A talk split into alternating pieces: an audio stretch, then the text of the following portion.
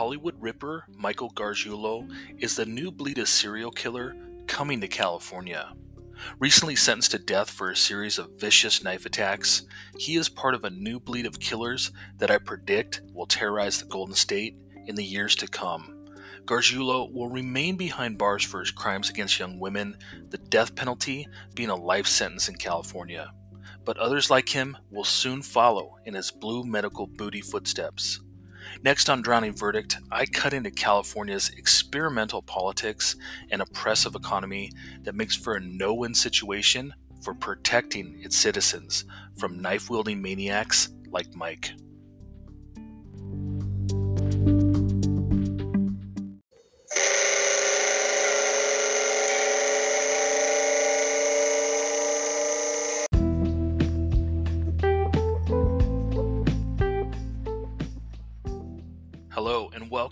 Verdict. I'm Chip Mahoney, and you're listening to my true crime podcast. This is a podcast where I talk about cases out there that fascinate me, and I go more in depth with the case. So, thanks for joining me today. You might have found me on my YouTube or my Twitter, which is a good way to get the latest episodes in that format. If you like what you hear in the sample, click the link in the description to get to the full episode and check it out. If you're on my YouTube, that's a really good place to be because I give full episodes there now. Um, so subscribe because no need to go anywhere else for the podcast. Um, however, if you like your pods on different platforms like Apple, Spotify, Stitcher, whomever, you'll find Drowning Verdict there, and you, of course, can get it there. But I totally recommend YouTube because, you know, if you've subscribed to me, that's awesome. It means so much to me, by the way. But if you haven't subscribed and you're thinking about it, well, please consider hitting that button because know this I just want to bring more and more content to you that's bigger and better. And I always say that if I can't deliver there, I want to provide like a new angle or a new nugget to chew on, some topic of conversation which makes it worth your while and a reason to stick around and come back because I'm an author, I talk about stories, connections, new angles. Sometimes not exactly what other true crime shows are doing, but that's just what I can provide is my point of view. Sometimes opinionated, sometimes there's a shred of truth in it. And in true crime, sharing is caring. So it's like an open and active case. Always better to share that information and maybe something can happen there. In today's case, it's like a closed case, but there's so much meat here that I think about, especially with the type of killer I'm talking about and California. I've done episodes on this guy before one time on the Hollywood Ripper. Um, but I've also talked about California. I've talked about crime rates and something I called Motel California in really one of my first episodes. Just thinking about the state, the Golden State, and what's going on there. So, with a guy like Michael Gargiulo, the Hollywood Ripper, the Chiller Killer, who I call also the Golden State Chiller, I think that's, I don't know, I came up with that one, put in the description. He's very scary to me, and he should be very scary to you. I've covered a lot of these guys. This guy just scares me. There's no other way that I can put it he is very chilling. And when I think about California and all that's going down there in the Golden State, which I'm talking about today's episode, it's something to consider.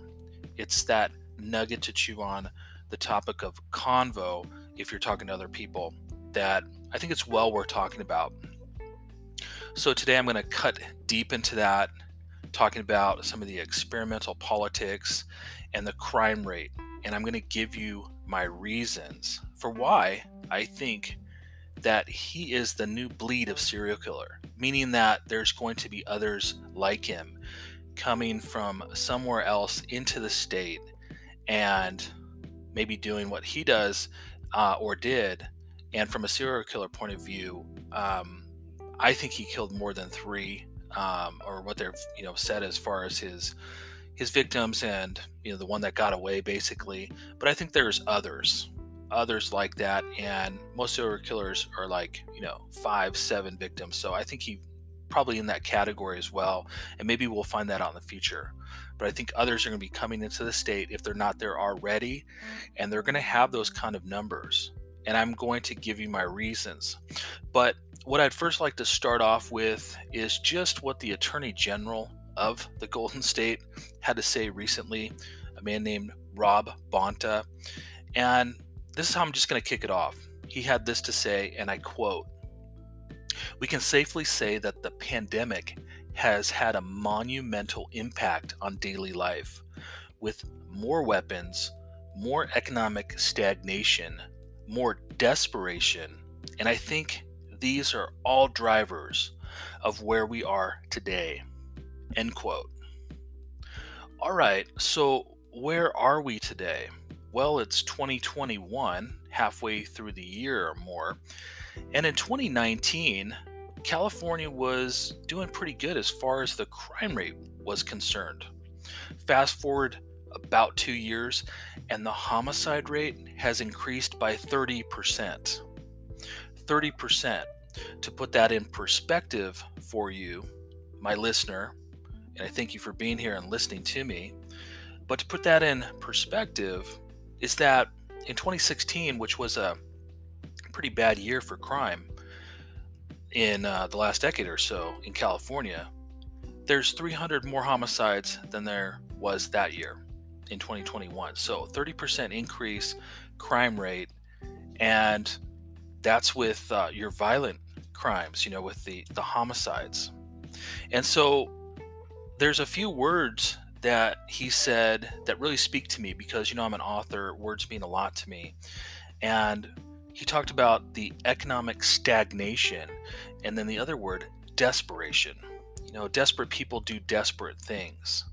So if you're someone in the same vein as Mike, a guy who got off on stalking and picking the perfect time to strike and really, you know, taking sexual pleasure, not in a sexual assault kind of way, but in seeing the blood flow out of pretty girls, his get off. Doesn't California seem to be the place for you to set up shop? Doesn't it offer you incentive to do what you do? Now, to give you an example of that, where kind of see this slippery slope in the, the crime uptick and the 30% in the homicide uh, rate, as I've just said, I want to give you a, an example of where I think of things have just gone downhill and it's just not getting any better. California has um, adjusted the uh, theft rate, the felony theft rate for um, the cost or the price of the item. So they actually raised it to $950. So technically, if you're a thief, you're into thieving, and you roll up to a Walmart and you want that 100 inch flat screen that's $949.99, you can go in there if there's a box and you can take it. No smash and grab necessary. It's theirs for there for you for the taking because no one's going to chase you out of the store. The uh, rent a cops inside the store aren't going to do anything. The cops outside aren't going to show up. And the shoppers around you, they're all just going to video it for Facebook. No one's going to do anything to you because the last time somebody tried to intervene at a Rite Aid, dude was shot. It turned out bad. And nobody wants to get in the way anymore. So you've probably seen those videos of thieves not even having to do a smash and grab, just a grab. Bring your buddy. Don't really cover your face. Doesn't matter. Roll out, hop in your ride, and take your stuff. It's yours for the taking. That's a, a real problem. That $950 threshold from a felony to the misdemeanor. So it's a slap on the wrist, and thieves know it, and that's a, that's just a real real problem. Now, getting back to um, Mike, and um, you know he was sentenced to death for his for his crime, and you know that was in Los Angeles. Um, but the death penalty is is really a life sentence because in 2019 the governor there put a moratorium on uh, the death penalty. So there's approximately 700 people on death row, and none of them are really threatened with the death penalty yeah, San Quentin is not the place to be, eh, but you're still getting your meals, and you might even get a Netflix show. Who knows? I mean, that's just the way society is today. But with that moratorium, it also says that if you're somebody who is moving into California to do, you know, to be like Mike, somebody like him, or maybe you're there already, that's a big deal because you're not threatened with the death penalty anymore. And it's just this slippery slope that I see from what I mentioned with the felony theft uh, amount and what they do with uh, death row and death sentences. It's just a slap on the wrist. And there's really no justice that I see that can happen because so many of them on death row have taken so many lives, and their life is up. Their life is up next, but they just end up end up sitting there. So that's my example to kind of get the idea rolling about where I'm going with uh, my idea here. And what I'm ultimately trying to say is that the homicide rate of 30% is just going to keep on going up. Uh, SKs like Mike, people who are stalking, who are picking their targets and have their MO, are going to be, um, in my mind, doing more and more of it. Maybe they're not going to be as vicious and as sadistic as this person, Mike Gargiulo, but nonetheless, I feel that's going to happen. And the reason why I feel it's going to happen more and more is because if we flash back approximately 40 years, 45 years, in that time period from 1975 to about 1985, California had a population of about 20 million. There wasn't um, the kind of economic stagnation that I would I would call today as far as the COVID thing and all the experimental politics that they put in place on it on their citizens there. But I'm not saying that there was wasn't any economic stagnation in the 70s, you know. Um, however, during that time, there was an estimated uh, of that 20 million people in California, there was an estimated 25 active serial killers. I'm going to say that again. During that run, 1975 to about 1985, 10 years, about 20 million population in California in the state, about 25 active serial killers. Serial killers who were taking multiple victims, more than three victims. You know their names. Um, people like the original Night Stalker, people like the Bedroom Basher, people like the Sunset Strip Slayer, who could have been like, you know, Mike Gargiulo's lost uncle. I mean, that's type person that guy was. How about the freeway killers? There was multiple guys there. In fact, one of them, William Bonin, who was executed in 1996, um, was responsible for about 40 victims or so. That was a population of 20 million, and I would, I would just say that um, although I didn't live there at that time, that it was probably a better economy, probably more of that feeling of moving to California and dreams coming true. Not today. There's been a mass exodus of California, and people are coming in droves to other states, like Arizona, where I happen to live. Um, an estimated 100,000 people or so in 2020 moved from Los Angeles to Phoenix. Unprecedented. It's because the economy is driving them out. And you might live there you might know a lot better than I, but the economy is driving them out for the first time the local economy, the local politics, and it's making life very tough for them. However, in today's California, the state has a population of 40 million people. Population has doubled. So if you have 25 active serial killers estimated during that time, maybe even more than that, and the population has doubled, the economy is worse the desperation, the stagnation, as the Attorney General has said. What results are there in crime? Well, in the minor crimes, or what California considers to be a minor crime, is anything under $950, which is uh, uh, it's a lot of money, but they don't consider that a big deal anymore. It's a misdemeanor if it's under that. Well, that means there's going to be a ton more of what they would consider to be petty crimes or smaller crimes. And that is going to just continue, snowball, and that just means a lot more work. It means a lot more uh, to deal with because it, it doesn't mean that um, people aren't going to want to file reports or people aren't going to want to try to find justice. It just means that the person or the perpetrator is not is not going to be handled the way they would have been handled in the past. Um, there's not that fear of jail or something happening to that person who is the thief, who is the one who is stealing. So that snowballs, and that just creates more and more work for the the police and the people who are there to enforce the laws and, and help the citizens. So it's more and more of that. And then violent crime, the homicides, and within the homicides, the serial killers, the people who aren't just committing one homicide because they got angry one night, but they have purpose. They have their victims that they stalk, the type of victims that they choose, the hunt that they get off on.